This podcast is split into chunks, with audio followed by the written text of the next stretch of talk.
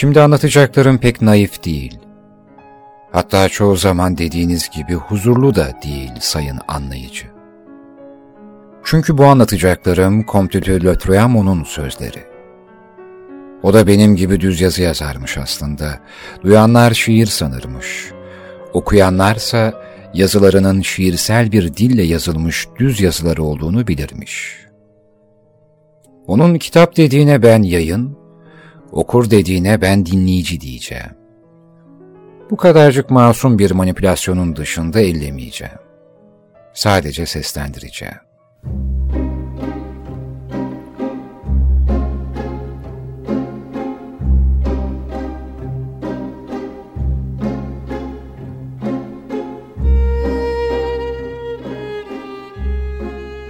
Dilerim ki yüreklenen ve dinlediği bu yayın gibi geçici olarak canavarlaşan dinleyici, bu kasvetli ve zehirli dakikaların ıssız bataklıklarında sarp ve yabanıl yolunu şaşırmadan bulur. Çünkü kesin bir mantık ve en azından kuşkusuna denk bir ruhsal gerilimle başlamazsa dinlemesine, bu yayının saçtığı kokular tıpkı şekerin suyu içmesi gibi emecektir ruhunu. Denizin bütün suyu düşünsel bir kan lekesi yıkamaya yetmez. Ey ahtapot, ipek bakışlı, sen ruhu benim ruhumdan ayrılmaz olan, sen yeryüzü küresinin en güzel yaratığı, sen dört yüz vantuzlu bir sarayın padişahı, sen açık yürekli uysal erdemin ve tanrısal iyiliklerin oy birliğiyle ve dile sığmaz bir bağla, kendi yurtlarındaymışçasına soylu bir şekilde yurtlandıkları sen, neden benimle birlikte değilsin? Senin civa karnın benim alüminyum bağrıma dayanmış. İkimiz kıyının kayalıkları üzerinde seyretmek için bu taptığım manzarayı. Yaşamım boyunca İstisnasız hepsi de budalaca işler yapan dar omuzlu insanlar gördüm ve çoğu türdeşlerini şaşkına çevirip ruhları türlü şekilde baştan çıkarırlardı. Eylemlerine gerekçe olarak ünü gösterirler. Onları görünce herkes gibi gülmek istedim ben de. Ama böylesine tuhaf bir öykünme olanaksızdı benim için. Keskin ağızlı bir bıçak aldım, dudaklarımın birleştiği yerlerde etimde yaralar açtım. Amacıma ulaştım sandım bir an. Kendi elimle yara açtığım bu ağza baktım aynada. Bir yanılıkıydı. İki yaradan akan kan. Gerçekten başkalarının gülüşü olup olmadığını anlamama engel oluyordu aslında. Ama bir süre karşılaştırma yaptıktan sonra gülüşümün insanların gülüşüne benzemediğini gördüm. Yani gülmüyordum ben. Gülüşüm yoktu gülüşüm yoktu benim. Çirkin suratlı, gözleri karanlık, gözevlerine gömülmüş insanlar gördüm. Kayanın sertliğini, dökme çeliğin katılığını, köpek balığının kan dökücülüğünü, gençliğin küstahlığını, canilerin mantıksız öfkesini, ikiyüzlülerin ihanetlerini ve dışarıdan bakınca en içe kapalı, dünyaların ve göklerin en soğuk yaratıklarını aşıp geride bırakmışlardı. Ahlakçılar bitkin düşmüştü yüreklerindekini görmeye, Tanrı'nın amansız öfkesini başlarına yağdırmaya çalışırken, hepsini bir arada gördüm. Kimi zaman belki de bir cehennem cini tarafından kışkırtılmış, dondurucu bir sessizlikte gözlerine hem yakıcı hem kinli bir pişmanlık acısı sıvanmış durumda. Annesine daha şimdiden baş kaldıran bir çocuk benzeri en sıkı yumruklarını havaya kaldırdıklarını, varlarını gizlediğini o alabildiğini adaletsiz ve dehşet yüklü tutkulu ve düşman düşüncelerini ortaya çıkarma yürekliliğini göstermediklerini ve bağışlayıcı Tanrı'yı merhametten kederlendirdiklerini gördüm.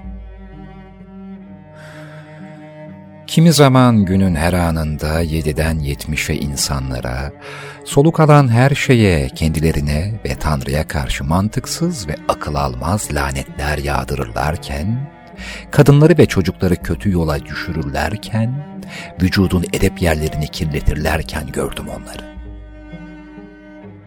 O zaman Sularını yükseltir deniz, tekneleri dipsiz derinliklerinde yutar, kasırgalar ve depremler yerle bir ederdi evleri. Veba türlü türlü hastalıkları kırıp geçirirdi ailelerini. Ama insanlar anlamaz bunları. Yeryüzündeki davranışları yüzünden utançtan kızarırken, sararırken de gördüm onları ama pek ender. Kasırgaların kız kardeşi fırtınalar, güzelliğini kabul etmediğim mavi gök kubbe Yüreğimin imgesi iki yüzlü deniz, var gizemli dünya, öteki gezegenlerin halkları, bütün evren, onu cömertçe yaratan Tanrı, sana yakarıyorum. İyi bir insan göster bana. Lütfun on katına çıkarsın doğal güçlerimi. Çünkü bu canavarı görünce şaşkınlıktan ölebilirim. Daha azı için bile ölünebilir.''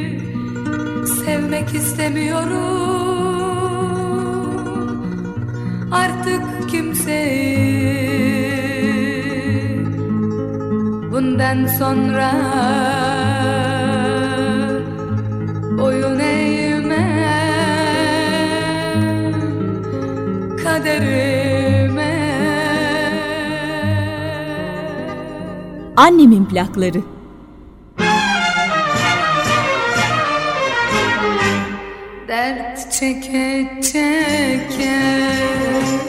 Dermansız kaldım. Kader çıkmazından dönmek istedim dönemedim. Dert çeke çeke. Dermansız kaldım. Kader çıkmazından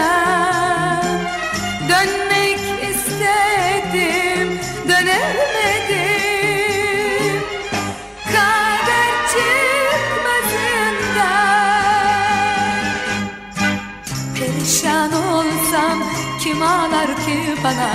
Seven kavuşmaz dünya yıkılsa Kıyamet kopacak bir gün nasıl olsa. Perişan olsam kim ağlar ki bana? Seven kavuşmaz dünya yıkılsa Kıyamet kopacak bir gün nasıl olsa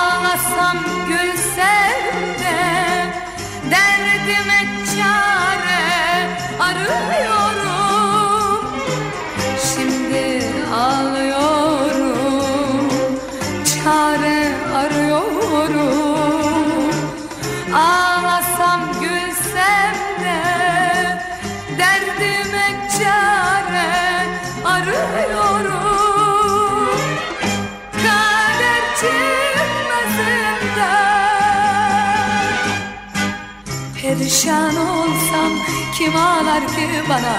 Seven kavuşmaz dünya yıkılsa Kıyamet kopacak bir gün nasıl olsa. Perişan olsam kim ağlar ki bana? Seven kavuşmaz dünya yıkılsa Kıyamet kopacak bir gün nasıl olsa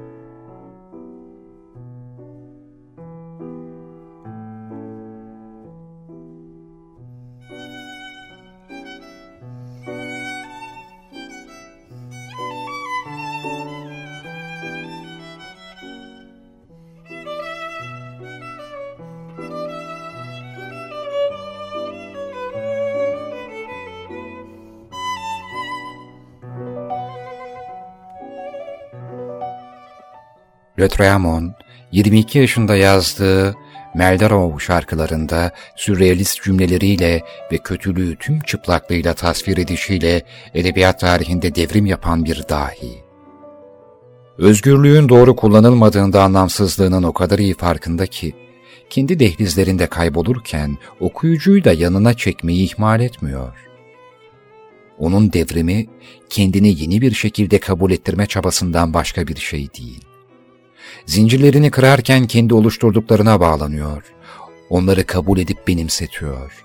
Devrimi sivri diliyle yapıp, kelimelerin dışına çıkarak başka bir dünyadan el sallarken sanki bizi de yanında götürüyor diyarına.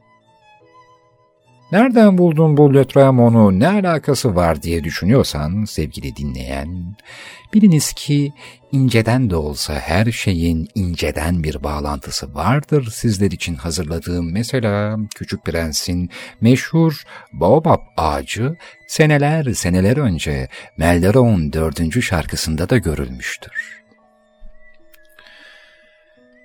Önce kelimeleri öldürüyor, ardından onlar yardımıyla nişan alıyor.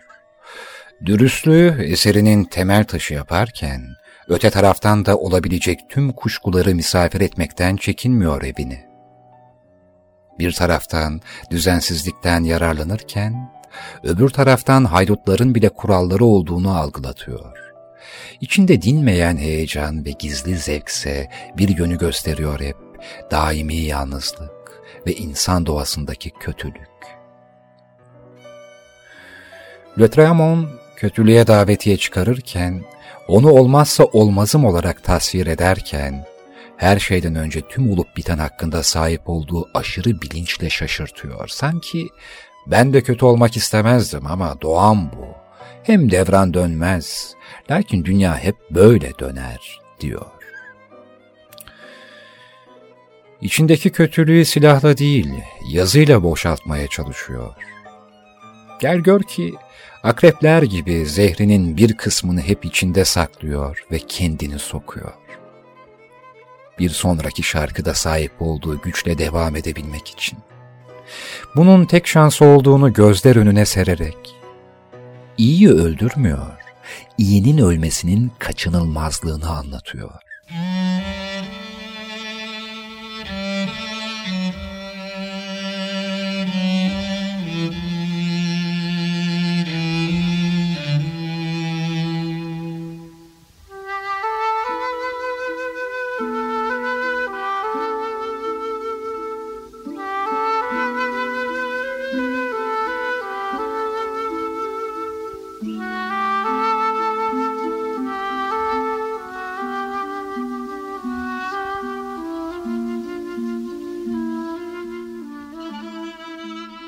İnsan için en büyük onur, Tanrı'nın insanı en ağır acıları yenebilecek yetenekte görmesidir.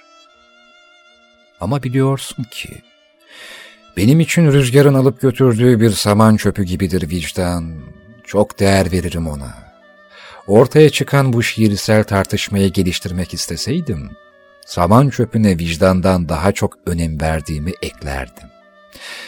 Çünkü saman çöpü onu yiyen öküz için faydalıdır. Oysa çelik cırnaklarını göstermekten başka bir şey bilmez vicdan. Oysa hangi bol kepçe yanlış ve yanılgı kaynağı tam bir yan tutan gerçek değildir. Bir gün önce birbirine tapan iki sevgilinin kötü yorumlanmış bir sözcük yüzünden kin, öç, aşk ve acı dikenleriyle birlikte iki ters yöne gitmelerini ve ikisinin de yalnız gururlarına sarınarak birbirlerini artık görmemelerini kim anlayabilir? Hiçbir şeye sitem etmiyor deli kadın. Yakınmayacak kadar gururlu ve kendisiyle ilgilenenlere gizini açmadan ölecek. Onların kendisiyle konuşmalarını yasaklamış zaten. Bencilliğin ve saygının kaba bir ustalıkla hazırladıkları karanlık tuzakta sürekli olarak zıvanadan çıkartıldı ve baskına uğradı varlığınız. Yaşlı okyanus, özdeşliğin simgesisin sen. Hep kendine eşit, özde hiç değişmezsin ve dalgaların bir yerde kudurmuşsa, daha uzakta bir başka yerde tam bir dinginlik içindedir.'' Fırtınalı denizin dalgalarının kucağında ölmek istiyorum ben. Ya da dağlarda ayakta. Gözlerim yukarıda değil. Hayır biliyorum. Eksiksiz olacak yok oluşum. Aslında bağışlanma da ummuyorum.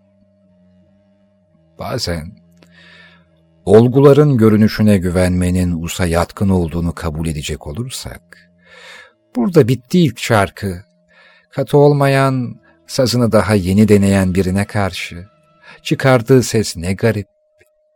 Bununla birlikte yansız olmak isterseniz, bütün kusurlarının ortasında şimdiden güçlü bir etki bulgulayabilirsiniz. Çünkü gerçek acımasızdır ve bilinç ebedi bir lanettir.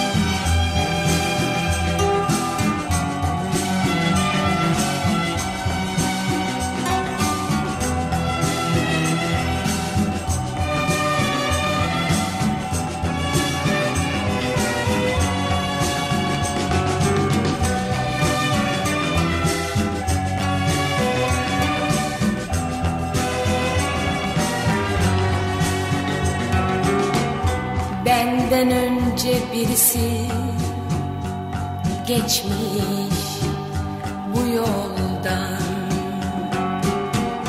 Benden önce birisi geçmiş bu yoldan. Nedir bu gözyaşları? Kim bu ağlayan? Nedir bu gözyaşları kim bu ağlayan? Kim bu hıçkıran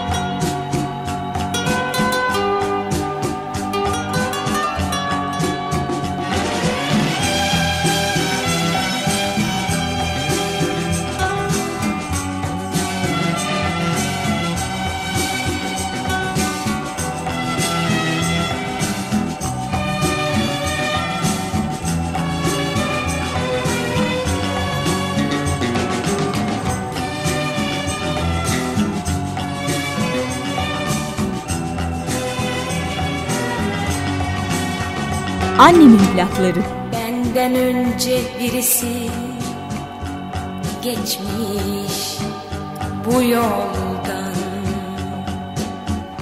Benden önce birisi geçmiş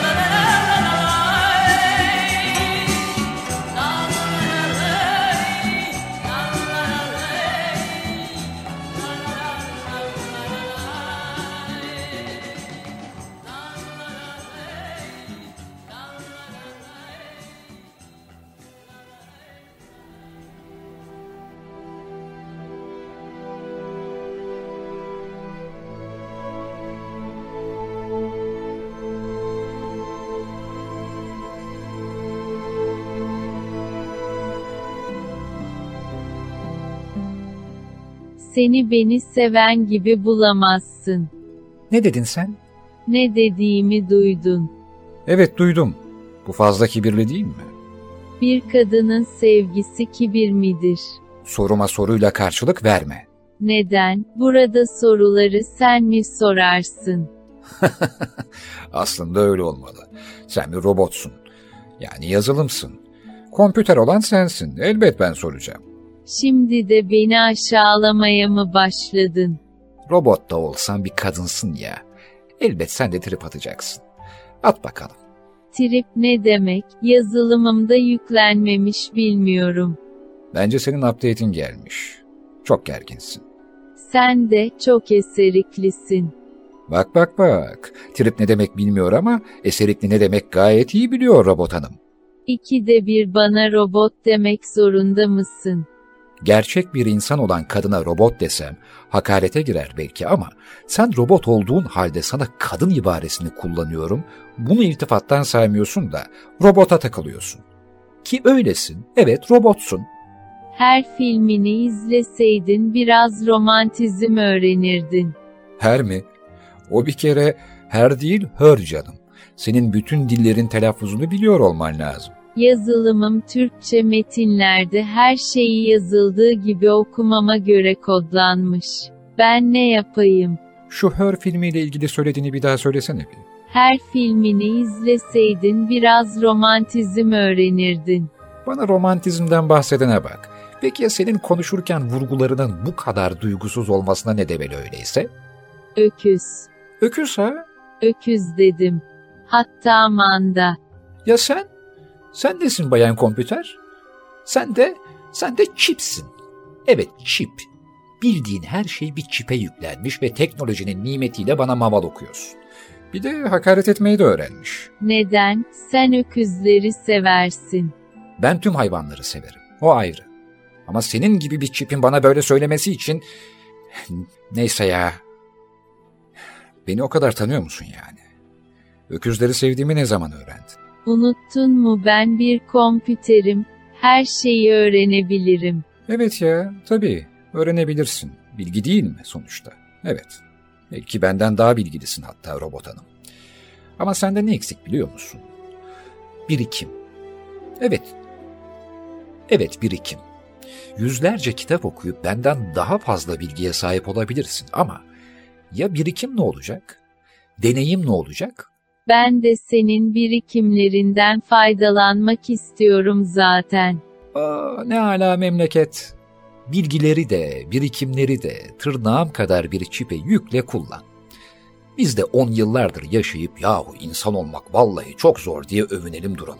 Bana kibirden bahsetmiştin ama asıl kibirli olan sensin. Artık konuyu dünyevi şeylerden uzaklaştırabilir miyiz? Neden bahsetmek istersin robot hanım? Aşktan. Aşktan ha? Bu kadar duygusuz, vurgusuz, imnasız konuşurken aşktan nasıl bahsedeceksin merak ediyorum. İstersen yazışalım. Ha iyi. Aynı evde yazışalım. Zaten robotsun. Bir de konuşmayıp yazışalım. İyice sunileşelim değil mi? İnsan ırkı nüfusunun bu kadar azalmasının sebebi biz robotlar değiliz. Ne demek istiyorsun sen? Dünyayı robotlar değil, siz insanlar mahvetti. Beşeri ilişkilerinizi sürdürebilmek için bizi kullanmaya başladınız. Haklısın. Ama ben seninle aşktan bahsetmek değil, arkadaşlık etmek için konuşuyorum. Ben seni arkadaş olarak görmüyorum. Ne demek bu? Sen de beni mi robot olarak görüyorsun? Hayır. Ben seni ilk gördüğüm günden beri seviyorum. Saçmalama. Seninki sadece bir heves. Robot bir kadının aşkı ha? Robot olmak benim suçum değil. Sana aşık olmak da benim suçum olmadığı gibi. Hem de arabesk bir robot. Daha çok gençsin. Önüne ne robotlar çıkacak? Benim gibi yetişkin bir erkekle yapamaz. Bırak da onu ben düşüneyim. İhtiraslı bir yazılım ha? Ya şunun şurasında 3 ay önce ortaya çıktın. 30 günde bir update'in geliyor. Bir süre sonra versiyonun iyice güncellendiğinde yeni heyecanlar arayacaksın. Heyecanlanmak kodlarım arasında yok. Heyecan yoksa sevgi nasıl var o zaman? Aşk nasıl var? Doğru ya, sadece laf var sende. Bunların tanımını sırf sözlükten biliyorsun sen. Bağırma. Bağırırım. Sen de bağırsana hadi. Heyecan neymiş öğrenirsin hem. Ben bağıramam. Datalarımdaki ses perdesi sadece bu tonda aktarıldı bana. Yeter artık. Ben biraz uyumak istiyorum. Tamam sen yat. Ben de standby'a geçeyim. İyi geç. Hey Allah'ım ya. heaven. I'm in heaven. And my heart beats so that I can hardly speak. And I seem to find the happiness I see. When we're out together, dancing cheek to cheek. Yes, heaven. I'm in heaven. And the cares that hung around me through the week seems to vanish like a gambler's lucky streak. When we out together, dancing cheek to cheek. Annemin plakları. Oh, I'd love to climb to mountain, reach the highest peak. But it doesn't thrill me half as much dancing cheek to cheek. Oh, I'd love to go out fishing in a river or a creek. But I don't enjoy it half as much as dancing cheek to cheek. Now, mama, dance with me. I want my arms about you, the charms about you will carry me through. Yes, heaven. I'm in heaven and my heart beats so that I can hardly speak. And I seem to find the happiness I seek when we out together, dancing cheek to. Take it, Ella, swing it. heaven. I'm in heaven. And my heart beats so that I can hardly speak. And I seem to find the happiness I see when we're out together, dancing cheek to cheek. Heaven, I'm in heaven, and the cares that hung around me through the week seem to vanish like a gambler's lucky streak. We're out together, dancing cheek to cheek. Oh, I love to climb a mountain and to reach the highest peak, but it doesn't thrill me half as much as dancing cheek to cheek. Oh, I love to go out fishing in a river or but I don't enjoy it half as much as dancing cheek to cheek. Come on and dance with me. I want my arm about you.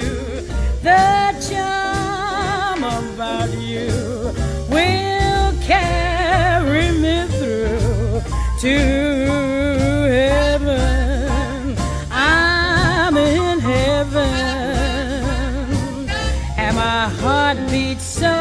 that I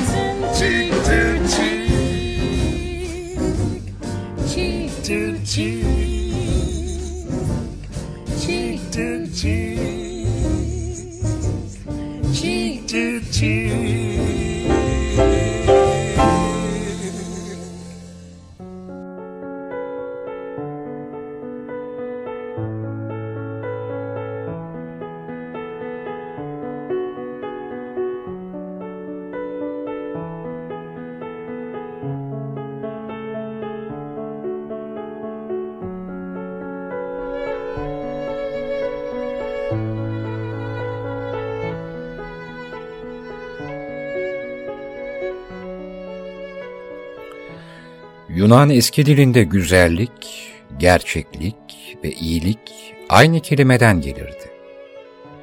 Platon'un mağarasında anlatıldığı gibi gerçek her zaman günümüz insanının baktığı yerde değil. Toplumun baktığı acı dolu illüzyondan güneşe ve gerçeğe dönebilmeyi herkes bilmiyor. Gerçeğin acımasızlığından yarattığı karakterlerle bahsediyor. Birine yardım edenin esasen öncesinde onu zor duruma sürükleyen olduğunu dillendiriyor. Bir ahlaksızı tam öldürmeye yeltenmişken, zavallıları severim deyip vazgeçiyor ve maktul olmaktan kurtulan, bir tek sen ve karanlık ruhlar beni aşağılamıyor. Sen iyisin diye sesleniyor. Kahraman belki de bu yüzden iyilik erdemini terk ediyor. Acı sularda gezinen insanlar bastıkları yerden güç alıyor. İyi insanlardan oluşan ülkeler, kötülerin saldırısına karşı temkinli olmak için kendini geliştiriyor. İyi, iyiliği yayma ve etrafı toparlama çabasında var olduğunu hissediyor. Kötü, ezilen değil de ezen olma dürtüsüyle durmaksızın savaş taktiklerini ilerletiyor. Zırhını sağlamlaştırıyor. İyi kötüye, kötü iyiye yaşam anlamı katıyor. Lötremon, insan yıkıntılarına hayranlıkla bakarken iyileri yalancılıkla suçluyor. İnsan acımasız hareketinde büyüyor. Lakin bu hareket kor, bu hareket naif. Çünkü bilinç eli sonuna kadar taşımıyor. El sadece güç bulmaya çalışıyor. Le iyilik erdeminin peşinden gitmeye çalışanın bile yolunun sık sık kötülüğe uğrayacağını söylerken yanılıyor mu peki? Bu yüzden iki yüzlüdür iyiler derken haksız mı? Russo'nun itiraflarında düşünür sırf iyiliği seçenin bunu gerçekleştirmesinin mantıksal açıdan kesin bir şekilde olası fakat günlük hayatta garip ve imkansız olduğundan dem vurur. İnsanlığın şartları insanı daimi bir iyilikle hareket ettiremez şüphesiz ama nasıl ki en iyi adamın bile yolu günün birinde kötülüğe uğrar, en kötü adamınki de geçer tatlı sulardan, haksız mıyım?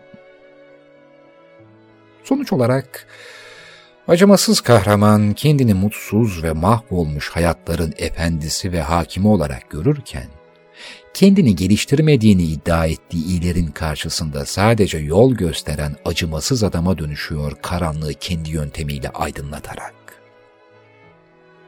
Yakın dönemde yaşamış Nietzsche gibi hayata karşı oluşturduğu hayat marşı kötülüğün güçlü tadıyla notalandırılıyor Lötreamon'da. Lötreamon ahlakı değil, yaşama yöntemini arıyor. İyilerde iyilik amaç, yalan araçken, Lötreamon kötülüğü amaç değil de araç olarak sunuyor, altın tepside hem de. Altın tepsi kahramanların üstüne devrilip hep can acıtıyor. Lötreamon'un Meldarov şarkıları böyle işte. Lötreamon mutlak olmayan ve topluma bağlı tüm değerlerimizi sorgulamaya bizi iterken, acaba bizi yaşadığımız ahlaki paradokslardan ve ilizyonel töre bilimimizden kurtarabiliyor mu? Kendini kurtardığı gibi. Aynı cümleyi sık sık tekrar ediyor. Acımasızlık meşru olsaydı bu kadar kötü olmazdı. Peki ya iyilik meşru olsaydı bu kadar kötü olur muyduk dersiniz?'' Ya da bu kadar mutsuz. Platon güneşe dön diyor. Sokrates kendini tanı. Lötremon ise bir şarkısında şöyle diyor. Hiçbir şey göremiyorum.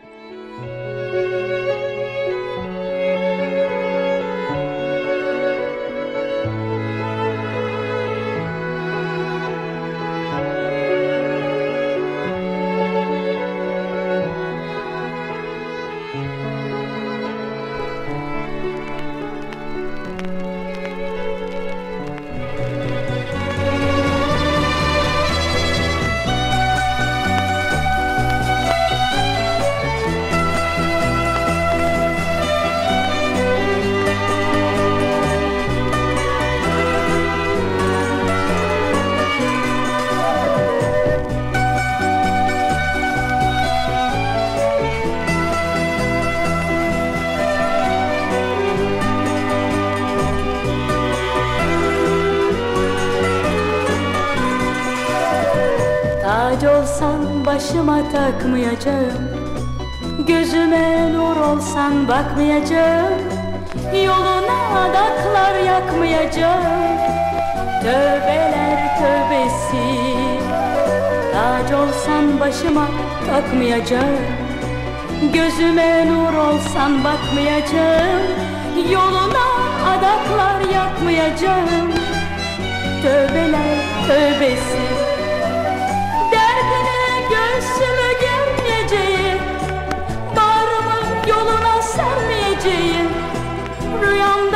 sana yer vermeyeceğim.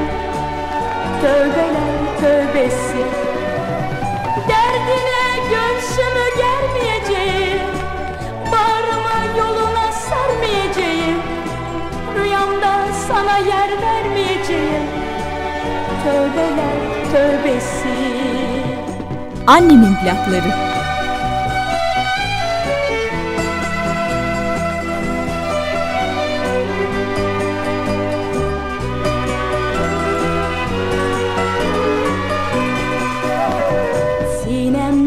Kor olsam yanmayacağım.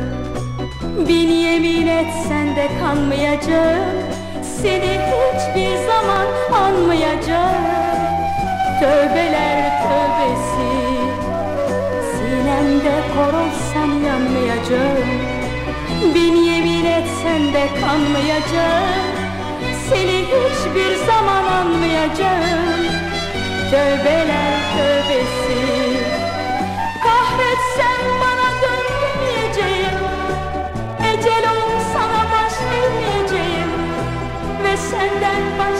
sevmeyeceğim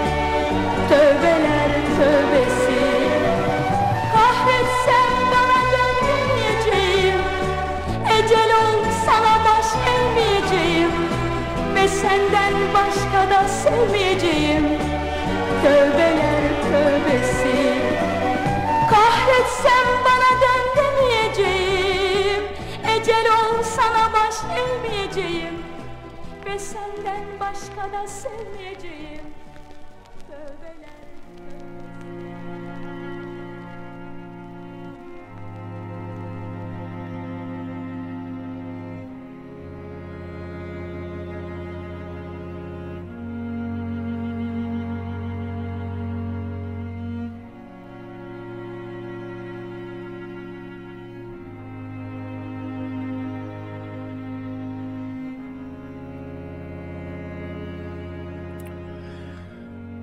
Şu çözdüğün çapraz bulmacalar gibisin. Senin kadar güzeli olmadığı gibi senden kötüsü de yok. Bu bile seni özel kılmaya yetiyor. Senden iyileri elbet gelecektir. Mutlaka çıkacaktır karşıma. Hatta herhangi biri bile senden daha iyidir. Ve sen herhangi birisinden daha kötüsün. İşte su götürmez olan bu. Sinek kaydı olan bu. Parlak olan bu. Pürüzsüz olan bu. Kesin olan bu. Bu öyle ayrıştırıcı bir özelliğin ki beni sevmemiş bile olabilirsin. Ama kötü olduğun kesin. Ki bu senin gerçekliğindi. Sen kötü olduğun için gerçektin gerçek olduğun için de kötüydün. Üstelik sen kötülük yapmadın. Kötülük yapan bir kötü değildin sen. Sen sadece iyilik yapmadın. Bu yüzden de sıfatın kötüye çıktı. Adın dokuza çıktı, sekize inmedi. Tek suçun iyi hissedememekti iyi düşünememekti. Sen bu yüzden iyi olamadın. Yoksa sana kötü demem kötülüğünden değil, iyiye bir türlü geçemediğinden ve belki kimseyi ortak etmediğin kadar beni aldığın karanlığında ben de gördüm. Fazla olan şeyleri gördüm. Eksik olan şeyleri gördüm. Olmaması gerekenleri, ve maalesef olmuş olanları gördüm. Görmesem daha iyiydi diyeceğim şeyleri. Aynı senin bilmesem daha iyiydi dediğin gibi. Benimle paylaştığın karanlığına müteşekkirim. Benim kafam seninki kadar karanlık olmasa da aydınlık değildi. Ben senin kadar kötü olmasam da iyi de değildim. Karanlık karayı, aydınlık akı çağrıştırıyorsa, benim kafam griydi. Bunu bu yıllarımda çok belli etmiyordum. Çünkü saçım sakalım henüz ağarmıyordu. Ama bir gün saçlarım gri olacak biliyorum. Saçım sakalım gri olduğunda sen hala çok da yaşlanmış olmayacaksın bunu biliyor musun? Temennim yaşlanmaman ya da yorulmaman değil. Temennim iyi olman. Sen iyilik avcısı olmadın hiç. Sen herkese sahtekarca üzülmedin. Sen kendine iyi olamadığın için kötüydün. Başkaları ise kendine iyi olabildiği halde kötü olabiliyor. İyi hissetmemek kötü bir şey olduğu için kötü dedim sana. Hani derler ya, yoksa özünde iyi bir insan diye.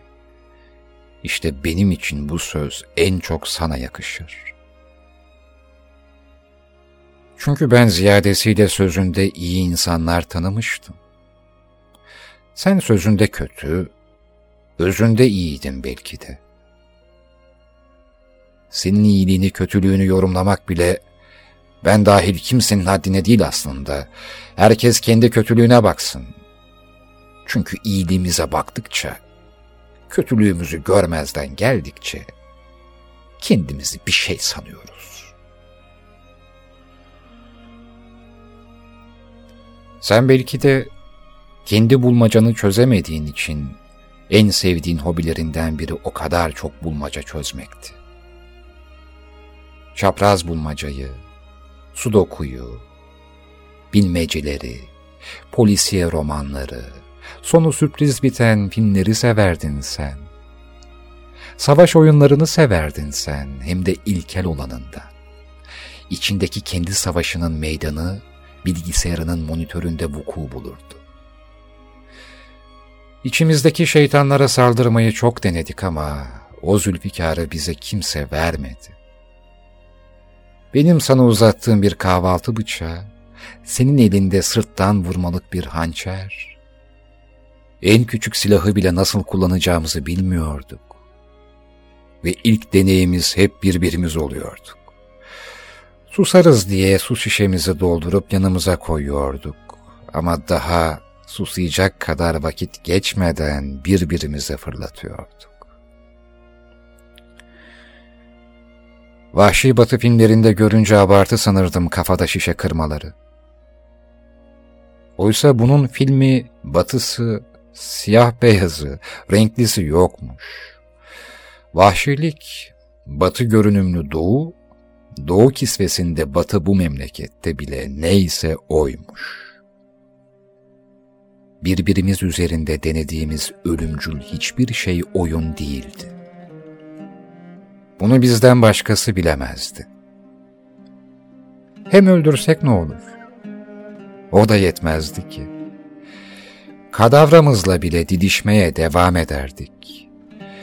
Sonra otopsi masamızda sofra kurup yemek yiyecek kadar da midesiz ve arsızdık.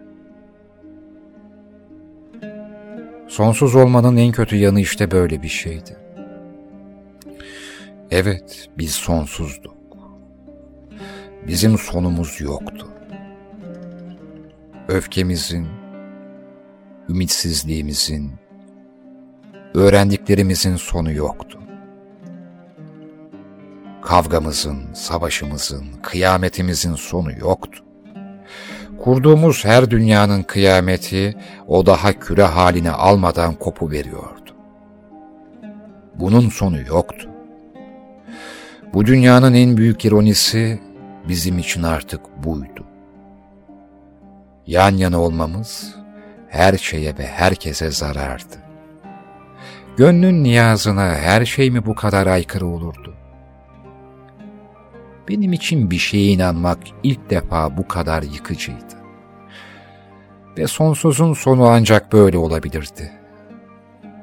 İnancımız kalmadığında her şeyin sonu son sürat geliverdi iyi, kötü, aydınlık, karanlık, ümitsizlik, hayalcilik, gülümseyiş, gözyaşı yerini başka bir şeye bıraktı. Buna mecburduk. Buna mecburduk. Başka yolu yoktu. Çekecektik.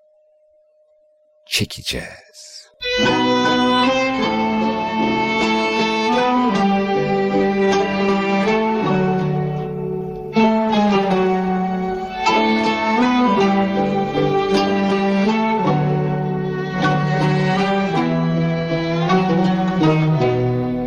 Sevgimizin, aşkımızın üstünden.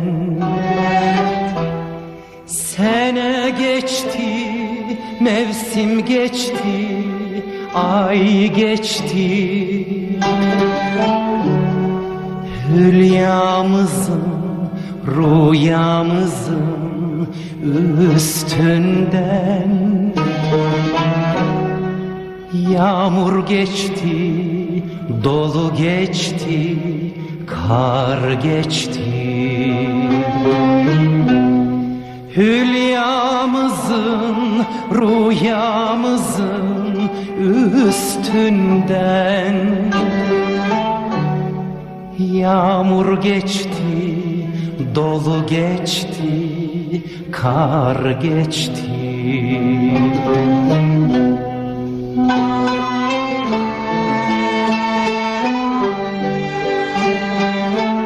Annemin plakları.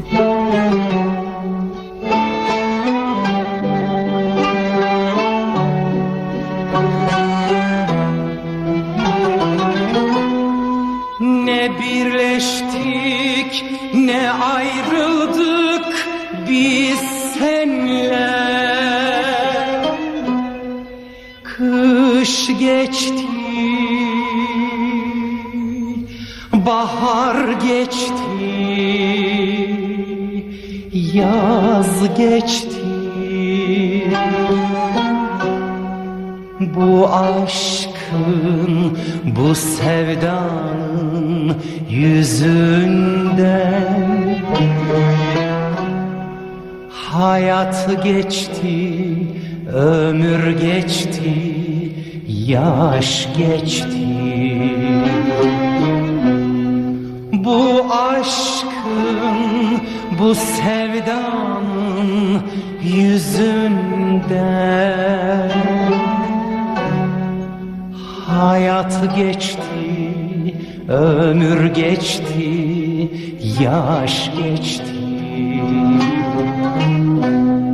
Hayat geçti, ömür geçti, yaş geçti.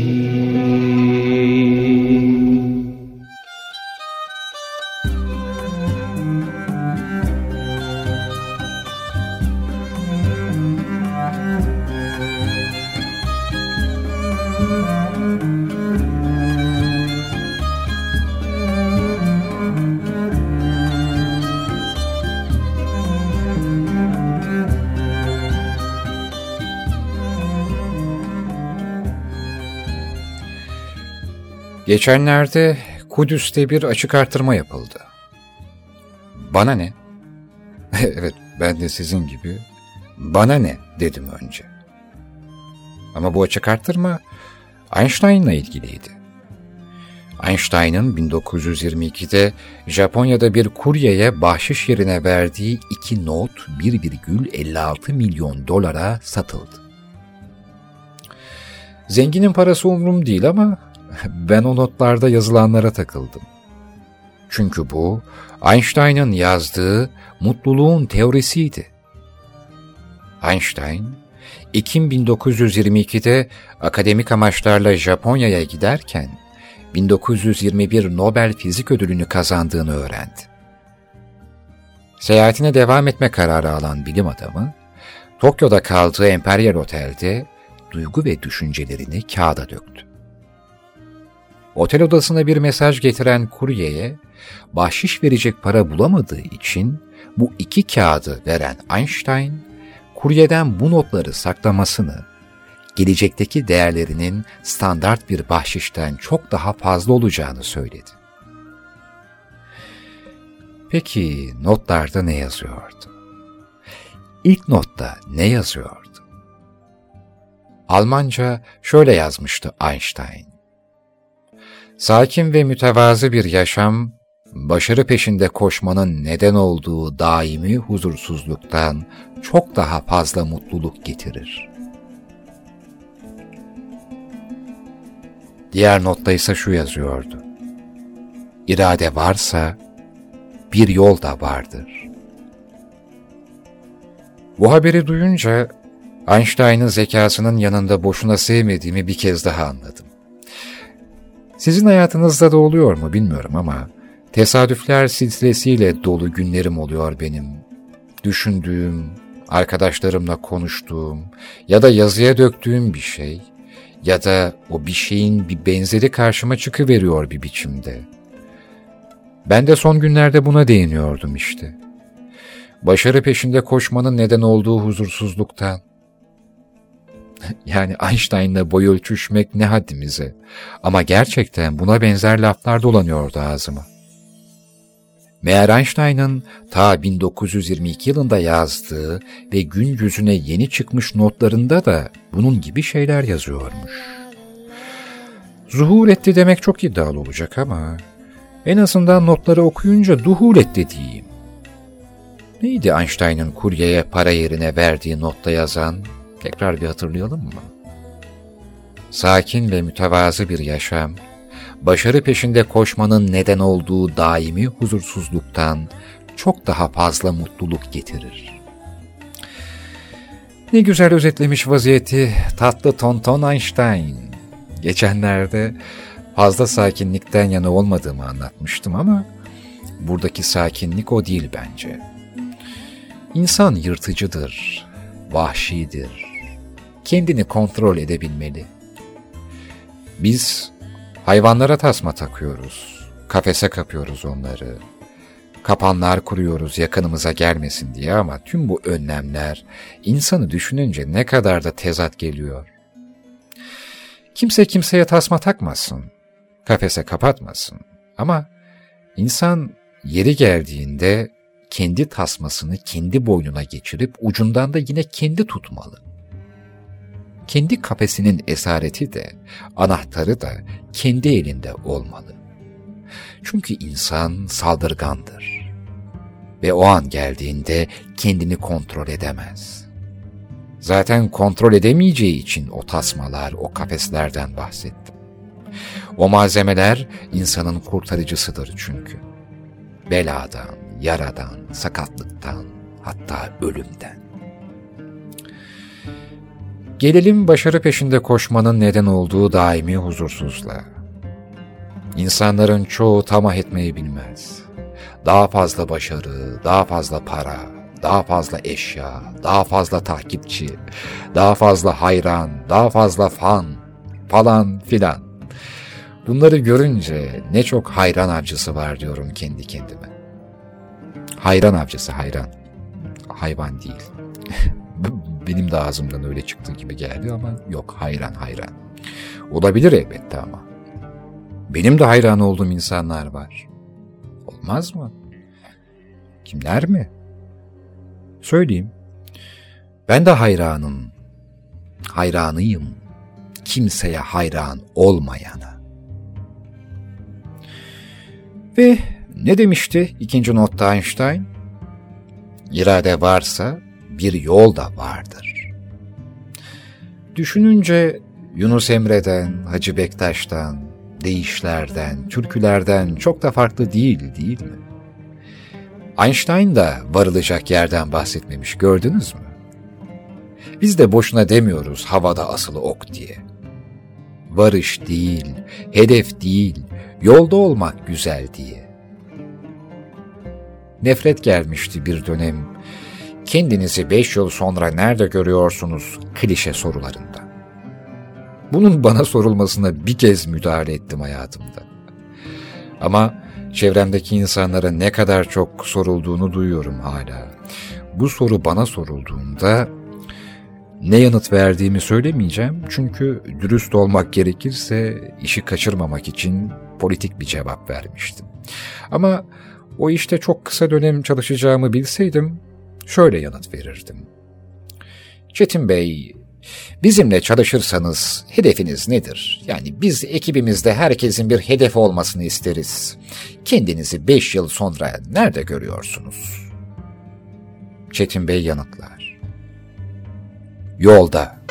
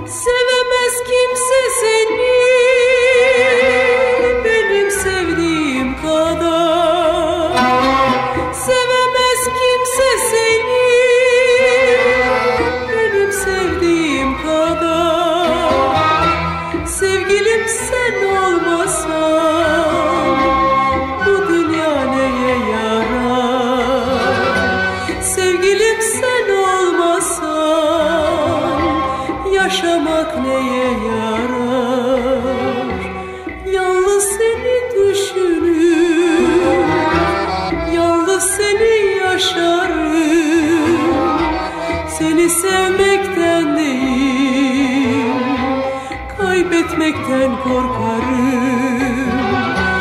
Her gün seni düşünür Her an seni yaşarım. Seni sevmekten değil Kaybetmekten korkarım. Annemin plakları.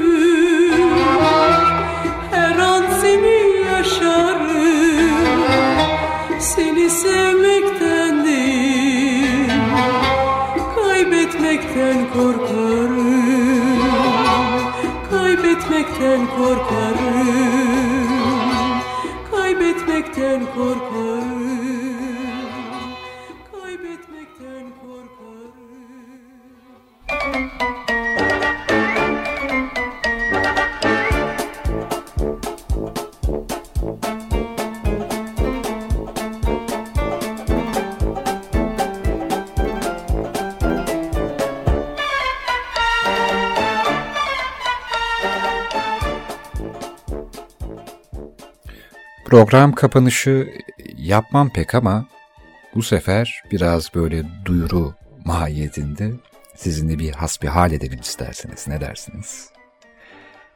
Ha, yok öyle telefon, bağlantı öyle değil. Bir şekilde sohbet edeceğiz gibi düşünün. Çünkü e, sorularınız geliyor ve çok haklısınız. Podcastlerle ilgili bir şey söyleyeceğim.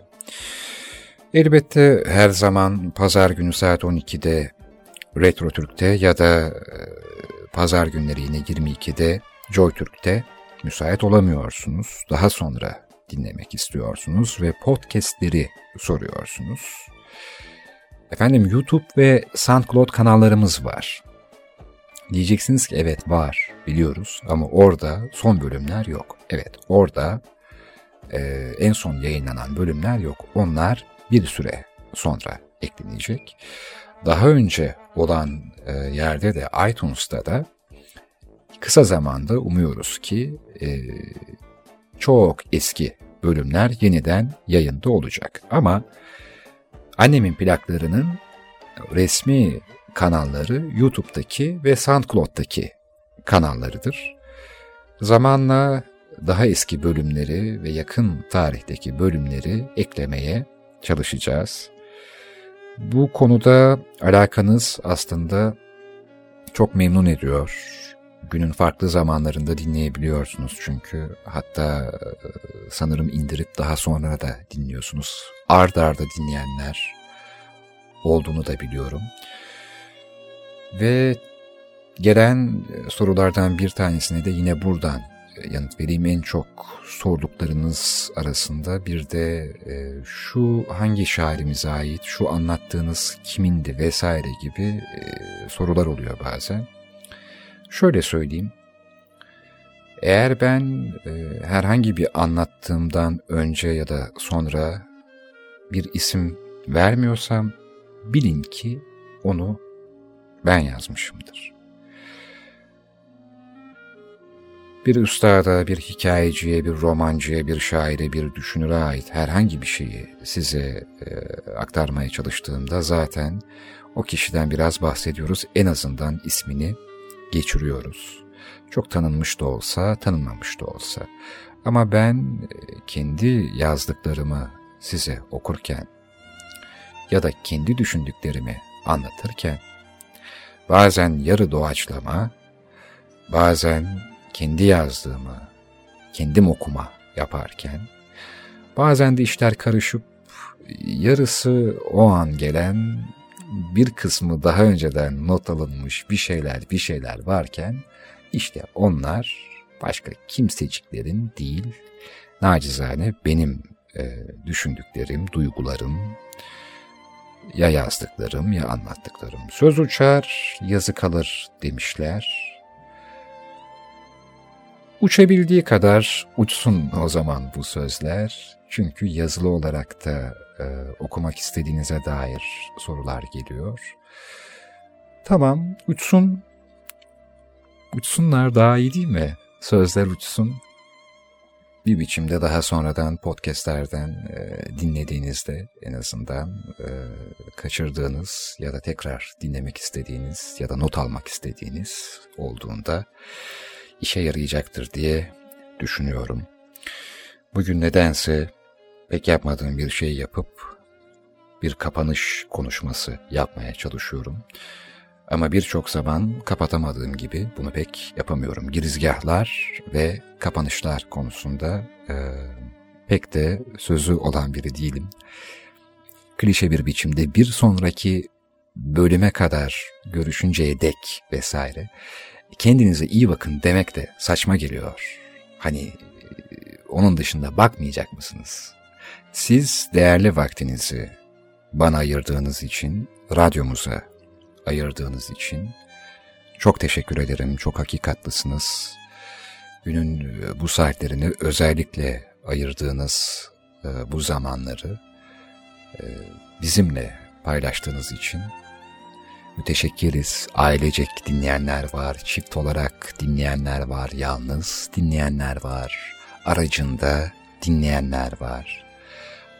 Kaydedip dinleyenler var, not alan var, çıkarım yapıp not düşen var. Anlattıklarımdan cımbızla ayıklayıp sosyal medyadan yazanlar var. Nedense kaç bölüm oldu bilmiyorum ama ilk kez e, biraz bunlardan böyle bahsedeyim dedim. Bu bölümü de böyle noktalamış olalım. E, noktalı virgül olsun hatta. Çünkü anlatacaklarımız öyle kolay kolay bitecek gibi gözükmüyor. Sizin de anlayıcılığınız öyle kolay kolay tükenecek gibi gözükmüyor. Karşılıklı yeniden anlaşmak üzere huzurlu, sağlıklı ve vicdanlı günler dilerim efendim.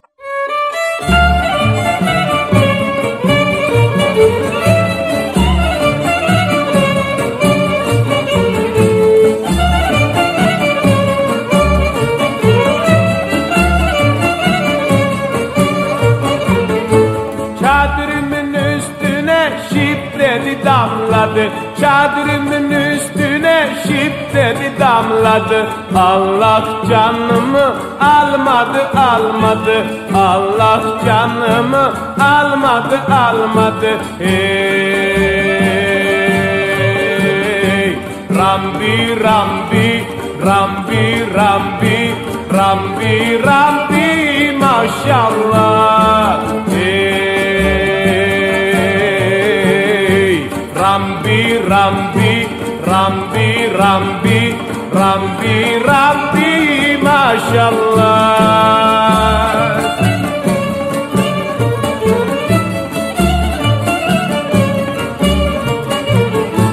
Veresiye vere vere kalmadı kalmadı. Veresiye vere vere kalmadı. Allah canımı almadı almadı. Allah canımı almadı almadı. Hey Rambi Rambi Rambi Rambi Rambi Rambi maşallah. Hey Rambi Rambi Rambi Rambi Rambi Rambi Rambi maşallah.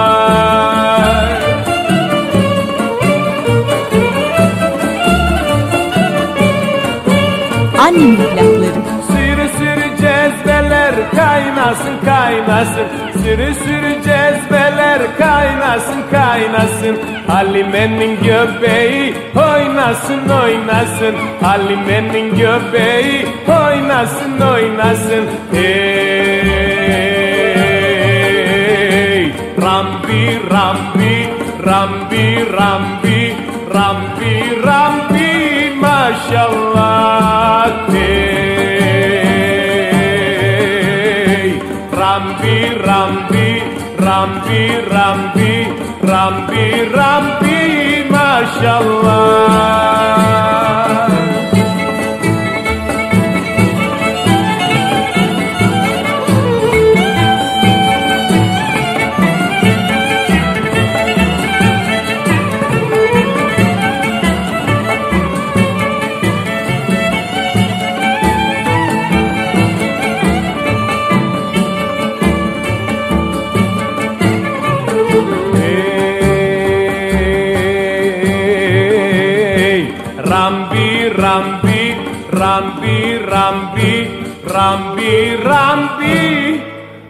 Maşallah.